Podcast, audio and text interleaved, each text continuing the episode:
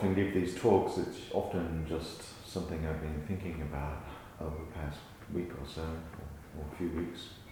And over the past few weeks, um, I've been thinking and contemplating um, the meaning of the word dukkha in uh, Zen Buddhist practice.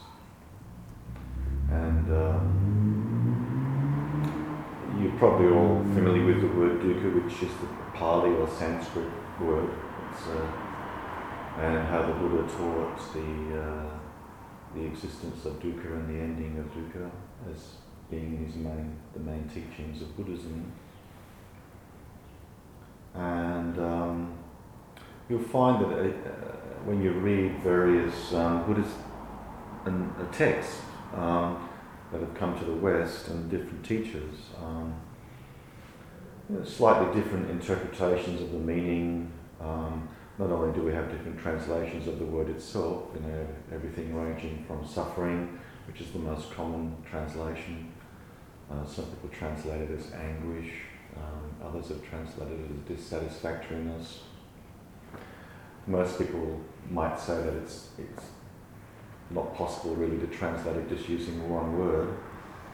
Um, and then we have different, different um, sort of um, interpretations over the uh, uh, what do we include within dukkha, know, and um, everything ranging from you know everything is dukkha to uh, uh, other more nuanced interpretations of it. When you think about it, and other people, you know, might make a distinction between, say, the um, um, natural, the natural kind of um, events in life which may cause some kind of pain or difficulty. Um, um, and um, such as um, yeah, well, all the all the various elements of the body, uh, natural catastrophes, etc.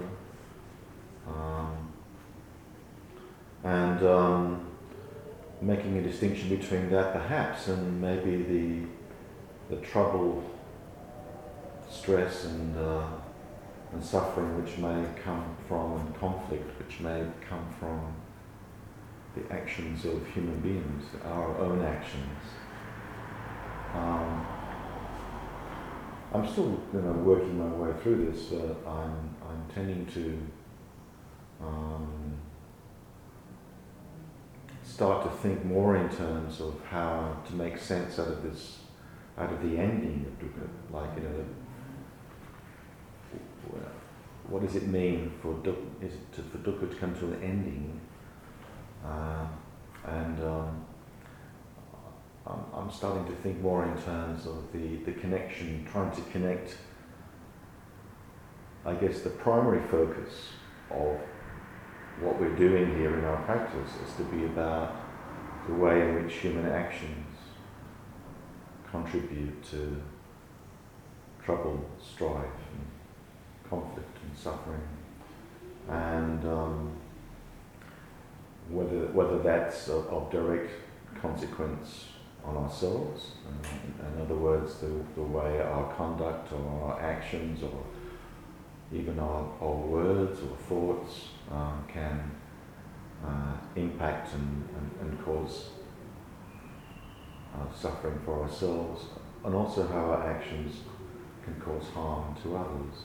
So you can see how then there becomes a bit of a connection, you know, between our conduct and, uh, and karma and, and, and the ending of dukkha. And, um, and when the, uh, as you know, the, uh, the, the, four um, truths um, that the first discourse of the Buddha, you know, the Four Noble Truths, um, you know, the first one being the existence of dukkha or suffering, the second one being that there is a, a, cause or condition or pattern which brings about the arising of dukkha or suffering. And the third one being that there is a kind of cessation of, of dukkha. and then the fourth one being the what they call the Eightfold Noble Path, or we just call the path towards the ending of dukkha. We can simplify that final part as being the um, what we've talked about a lot in terms of how we come together. What's our whole life story all about? What's our basic orientation to life?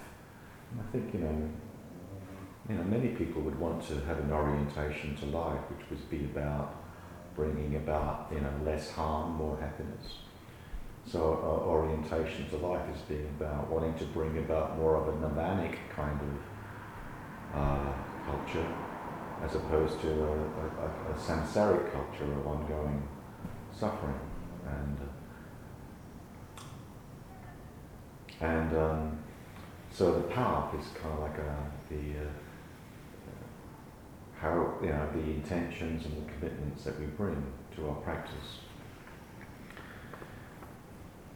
And look, there are many different, you know, again, there's lots of different ways that people emphasize about how, you know, dukkha or suffering is experienced. And then we could talk about per- at a personal level, or at an interpersonal level, or at a social level. I mean, um, um, a number of uh, Buddhist uh, teachers will talk about um, the importance of you know, expanding our horizons to include things like the social aspects of suffering, poverty, homelessness and hunger, um, unemployment, you know, discrimination, etc.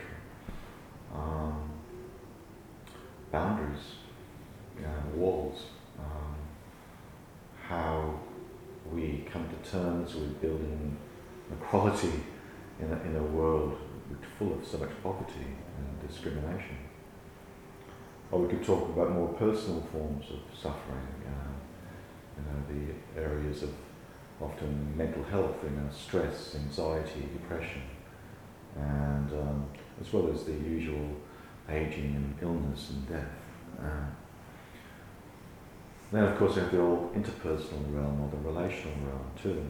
The whole, you know, loneliness, um, self-judgment or the fear of the judgment of others, um, endings of relationships being rejected, wanting to be seen and acknowledged, or fearing to be seen, fears of um, attachment and intimacy, avoidance of emotions, and so on.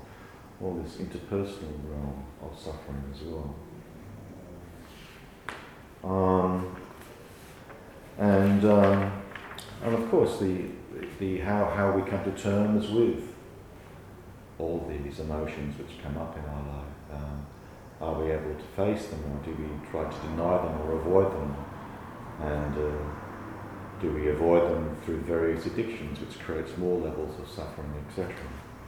So you can see it's, you know, it's a very uh, multi-layered, multi-level, multi-storied area when we start to talk about dukkha, suffering. And what does it mean to talk about the ending of it? I mean, and, uh, you know, as we uh, sometimes metaphorically speak of our orientation or our path as being on the Bodhisattva path, and um, the path of wanting to liberate or free all beings from this trouble and strife and conflict and suffering in the world. Um, and we have all those, we have those aspirations, we can carry those aspirations. We can carry the aspiration for the ending of poverty, we can carry the aspiration for non-violence, uh, even though we know that uh, it's very unlikely that poverty is going to come to an end in our lifetime, violence and so on. And then, so how do we relate that back to our Zen practice? And in many ways, the, the foundation, two foundations of Zen practice. The first foundation being Zazen. Then how, how is Zazen foundation for realizing dukkha and realizing the ending of dukkha. Um, in, our, in our zazen practice, uh, even the very posture uh, or the very commitment to stop, sit, be still, and experience whatever's coming out, and to be open and inquiring. Um, in Buddhism, the word investigate or inquire is, is really important as opposed to avoiding or denying or pushing away in our in our zazen practice. Uh, we're wanting to be practicing that openness, that that what is this? This this sense of investigating our moment by moment experience uh, and seeing if we can actually see in that process the the, the, the ways in which um, you know dukkha may arise and the way in which dukkha may end, even right there while we're practicing zazen. But the other foundation of, of our Zen practice, and Zen, unlike some other uh, forms of meditation, has always been very communal. Uh, so when the monks practiced in the monasteries, they did everything together. They slept in the same hall where they meditated, they ate in the same hall where they meditated. Um, it was a, a, a deliberately communal practice. Um, so it's sometimes easy to sort of um, you know, think of hermits in the mountains or the solitariness of meditation practice, but that's actually not, not quite on, on the mark. It's, it's more about the communal sharing of the practice.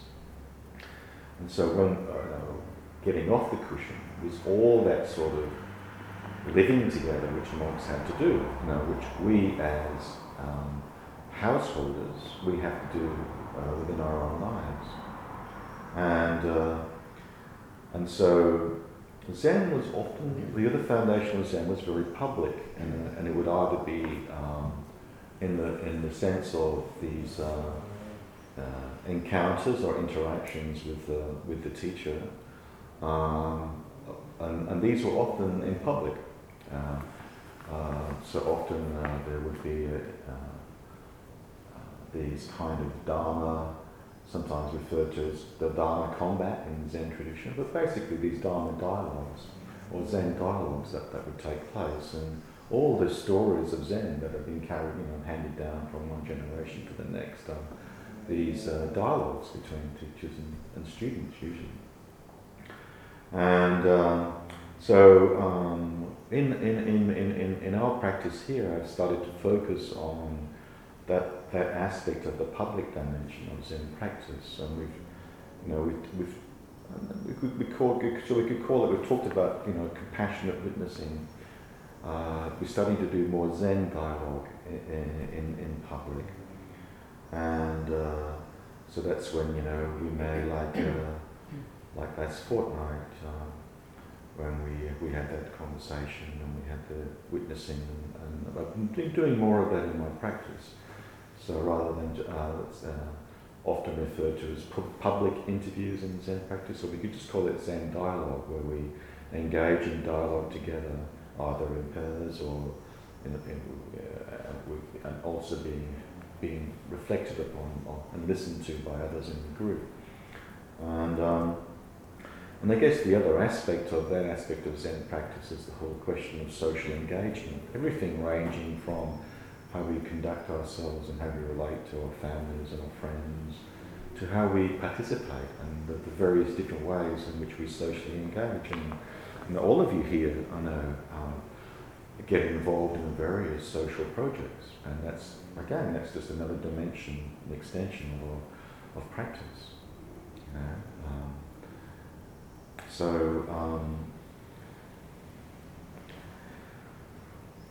and also when we're uh, in our in our sitting practice. Um, so coming back to this question of investigate and inquire, we can do that both in our silently in our in our zazen practice, you know, where we uh, um, we're observing our thoughts, or indeed if we just even if we're practicing letting go of, of, of thoughts, opening the handle for. Um, I mean, often the um, a lot of a lot of Buddhist teachers when it comes to the the cessation of dukkha, uh, the ending of dukkha, speak a lot about the metaphor of letting go, uh, and uh, you know you can almost almost you know use the metaphor of letting go to be the equivalent of, of waking up, um, the sense in which we let go of entanglements that uh, and attachments and so forth uh, in our thinking and emotions that arise, and how that how we take that into our relationships and so forth. So how our, our, you know, our daily practice of Zazen and how it continuously, uh, we practice that almost on a, on a, on a, on a uh, in our guts, in a, in a, in a procedural way. That when, when Dogen talks about thinking, not thinking, or going beyond thinking, it's that sense of uh, um, practicing non-attachment to that self-centered preoccupation, are often important. And um, and so then, of course, and then when we get off the off the cushion and into our life, um, the practice is never ending. So in one sense, um, you know, dukkha is something which never, in a sense, uh, if we think, we can't think in terms of just you know individual liberation or individual ending of dukkha. So in some senses, we know that dukkha is not going to end. It's going to be in our lifetime anyway. It's going to continue in the sense in which people will continue to engage in, in actions which cause harm to others. And um, um, but um, you know, when Buddhism first came to the West in the 19th century, it was often seen as being a very pessimistic religion because of that teaching of suffering, which uh, a number of contemporary teachers, such as Thich Nhat Hanh, uh, and the Dalai Lama, have tried to, I guess, sort of through folk, you know, emphasizing this also about joy and happiness and, uh, you know, uh, understanding moments in our lives as well where we, is it possible to be free of dukkha, free of suffering? Is it possible to experience different levels of um, uh, joy in our lives? And is it possible to see how we can, how, how our actions, our intentions, you know, are, are, uh, contribute to that. Um, and so I just want to just open that up a little bit for uh, a few uh, comments or um, questions or stories that you may want to tell about that. I mean, have you got any thoughts, Angie or Stuart, Guy, about uh, have you ever had any questions about, about this in Buddhism, about suffering and the ending of suffering, and is it a pessimistic, you know, thing, or um, or is it about um, the possibility of, um, of, joy and happiness and um, respect and, and, treating each other well and so forth? What, what, what, you have any? Have you thought much about that, about this question? Um, look, I was, I, just from hearing you talk there, Andrew, as well, and just sort of some of the thoughts I've had about it, it sounds like, and some of the things we talked about before, uh, that whole thing of, um, of letting go. So it's not like necessarily about what's actually happening to you, but how you relate to it. You know, and if there's stuff that's sort of, but one over myself, stuff that's been causing me hassles or problems or whatever, I suppose just looking at the need to, for that just not to be an issue for me anymore, you know. Um, and, and so I suppose then I'm, I think on, on a more global level, um, I mean that's where it's a bit different I think, but I suppose the, for me the intention of, um, of you know, of, of things being good and, and um, people being good to each other and, and all that sort of thing um, is is something that you can do on a you know on an intentional level. Yeah. Um, and it's almost like suffering is like perhaps the, the personal experience, like something can happen to this person, can happen to that person, happen to that person, but how they, I suppose, perceive it or how they um, intend to experience that sometimes makes a difference. Yeah. So, I mean, I can't imagine the external things happening where there's no causes of sort of suffering, but how people experience, do you experience that as suffering or do you experience that as learning or you experience that as something else? And I suppose when sitting here and looking at when, when we're sitting and, and, watching the stuff go past and like that last reading um, about just just observing things makes a difference to whether you, whether you find that something that's suffering or something that's just there. Yeah sometimes you know, there's often metaphors about the two wings of wisdom and compassion and how they, you know, they're both interconnected and both go together. And there's something I often like to think about um, the practice too as being so the sense of letting go And the sense of letting go is almost, again, it includes both wisdom and compassion, but you could say it's a kind of, maybe a wisdom about the ability to just, just cut through that and let it go and not get hooked into it. Mm. And on the other hand, uh, the other aspect of our practice being about the compassion side, which is, I think, more about the demonstration, the responding, you know, the action. Um, so it's a sense in which we're doing both, I think, you know, like it's a little bit hard to get the responding so much that the, I think when we're sitting, it's, it's, it's more of a, uh, a being with and a letting go. But once we get up off the, off the seat, I think it's um, also quite often about the, the response mm. that we can bring to to each situation we find ourselves in, and we can never predict what that situation is going to be. Mm. But if it's an interpersonal one, you know, um, how, how we respond to the to uh, and how we let go at the same time, so that the we don't perpetuate, escalate conflict, um, trouble, stress, strife suffering, all these different words we have, you know, that we. Yes.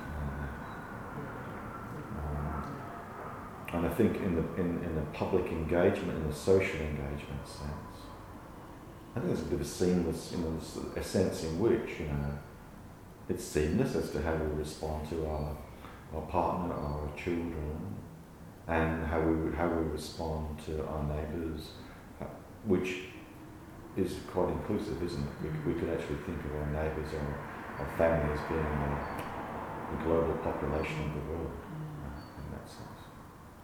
Um, and we're all limited as to exactly what we can, how we can respond to that. But it becomes a, the kind of or, that orientation in our life. Mm. Uh, Guy or Stuart, do you want to? You got any thoughts about this in your years of Buddhist practice? Well, I, I, think, yeah, I think the first noble truth is important because um, you have to acknowledge that suffering arises in your life. You know, uh, things happen which are disappointing or, or you know, painful or, or, and so on. And then I think Buddhism also puts forward a whole lot of techniques for coping with that suffering. So first of all, if, if, if you, uh, I should imagine there's people who never really acknowledge that there's suffering, you know, they, you know, they try and suppress it or something like that. So first of all, you acknowledge the suffering. That's how I see, uh, you know, the Four Noble Truths, and then you, then you, then you uh, look to the teachings to give you techniques to cope with those sufferings. So if something happens in your life, uh, um, often things happen which we don't like, but we have to accept them. So a basic Buddhist teaching is accepting what's happened, uh, accepting it totally, sort of thing. So, you know, there's, there's the truth of suffering, acknowledge that, and then there's a whole lot of techniques to help you cope with this truth of suffering to to to um, wash it away or something like that. So you end up with perhaps a period of uh, peace or even happiness, but then more suffering will arise. So my observation is that it sort of goes on and on. I, don't know if if we ever do reach a nirvana where it all, where it all stops. So, you know, I've often wondered about that issue is there an end to this. But, uh, and so there's so many techniques and all these different books that you can read these days have so, so many techniques. Yeah. So use any of them that work. Mm. Mm. Yeah, thank you. Yeah, I mean, um, I, I agree with you about the yeah the importance of the, of just that ability to recognise and a lot of teachers talk about this, don't they? The recognition and acknowledgement the understanding of, of, of dukkha, of suffering. Yeah, yeah. And uh, that's definitely the, the, probably one of the most important first steps is to actually acknowledge it and, and, and, seek to understand it through that notion of investigation and inquiry. Because we can't really investigate into something or inquire into something if we're pushing it away or denying Yeah. it. Yeah. And so we need to, and uh, and, uh, and and and in that process, um, often there will be a shift that occurs, which will Mm. create the conditions for letting go once we're able to you know, stop struggling with something, like you said, and just accept and, and, and, allow it to be. And um, um, it's a little bit different though when it comes to the question of um, um, the social um, dimension of dukkha too, isn't it? It's kind of like um, we don't necessarily say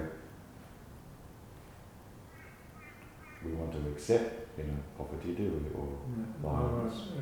Oh, um, we might say we might, might, might want to try and understand it, and uh, and um, hmm. Yeah, I mean that's a that's a tough one. I mean, Yeah. it's just like going to India and seeing all the you know terrible lives that a lot of the people live. Not all the people, but some of them certainly have yeah, uh, hard, hard lives. And you'd like to um, you'd like to you know fix it up, and of course lots of people would like to fix it up. You know the Marx and people like that were trying to create a system, an economic mm. system that would remove all that stuff, but it hasn't been done yet, and, and so you you end up if if it distresses you to see all this suffering, you end up doing the little bit you can, which is pretty limited, you know. But I suppose I like to think that my view is doing doing the little bit that you can is a better attitude than doing nothing or or or, or, or saying go away and you know just de- denying this yeah, so, so you go through all this pain of seeing the suffering, and you do a little bit, and you, you have to somehow uh, come to the conclusion that that's that's what you can do, and get a bit of bit of, I suppose, peace from that. Yeah.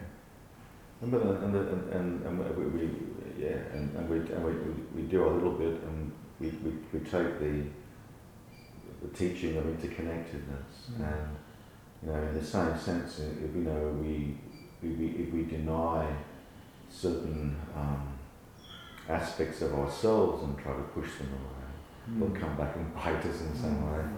Mm, you know, in the same way on that social level that we can almost like, you know, put out of our minds and, and deny the, the suffering which is going on in other parts of the, of the, of the globe and uh, deny that interconnectedness. But, uh, whether it's global warming, whether it's poverty, whether it's uh, the unequal consumption of um, you know, energy or, or whatever. Yeah. But, um, but that little recognition that uh, the, the that, that, that, basic orientation, that path that we're on, uh, that's part of our practice too, isn't it? Yeah. So it's um, um, how what we consume and uh, Mm. it's some awareness of that, like you said. At least starts with an, starts with acknowledging it, doesn't it? Like you said. Yeah. Um, and it's often not acknowledged um, a lot. I mean, even in these, you know, these terrible acts of violence that, Yeah, that go under the name of terrorism, um, which is, um, you know, seen as being evil, and there, there are evil acts. Mm. Um, but the, there's very little attention paid to the evilness of the inequality in the world, That's right. and not paid much attention to on, No. on, on, on the information that people are given. But, regarded you? Um, yeah, look, the, the question that I think I thought about before that occurred to me again today is um, about letting go, and you know, is letting go an end or is it a beginning?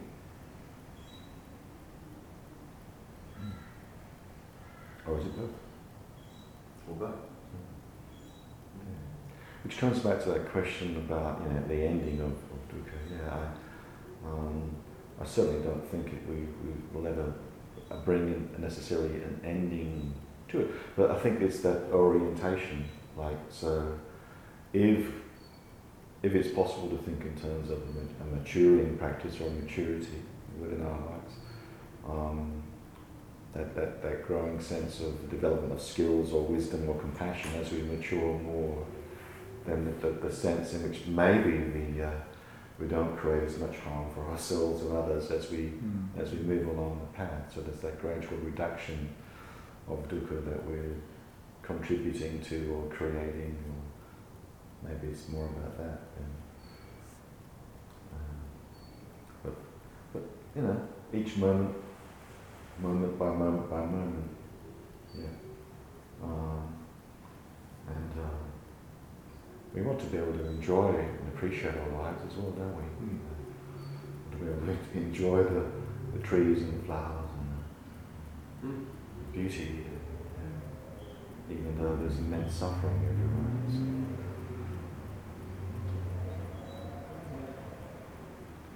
I I tend to find that with the letting go thing that it's often a short period before the, the, the new beginning it becomes evident. Mm. Not so much as a loss, but as a as a gain in some way. I suppose depending on how, how much you attach to a thing you're letting go.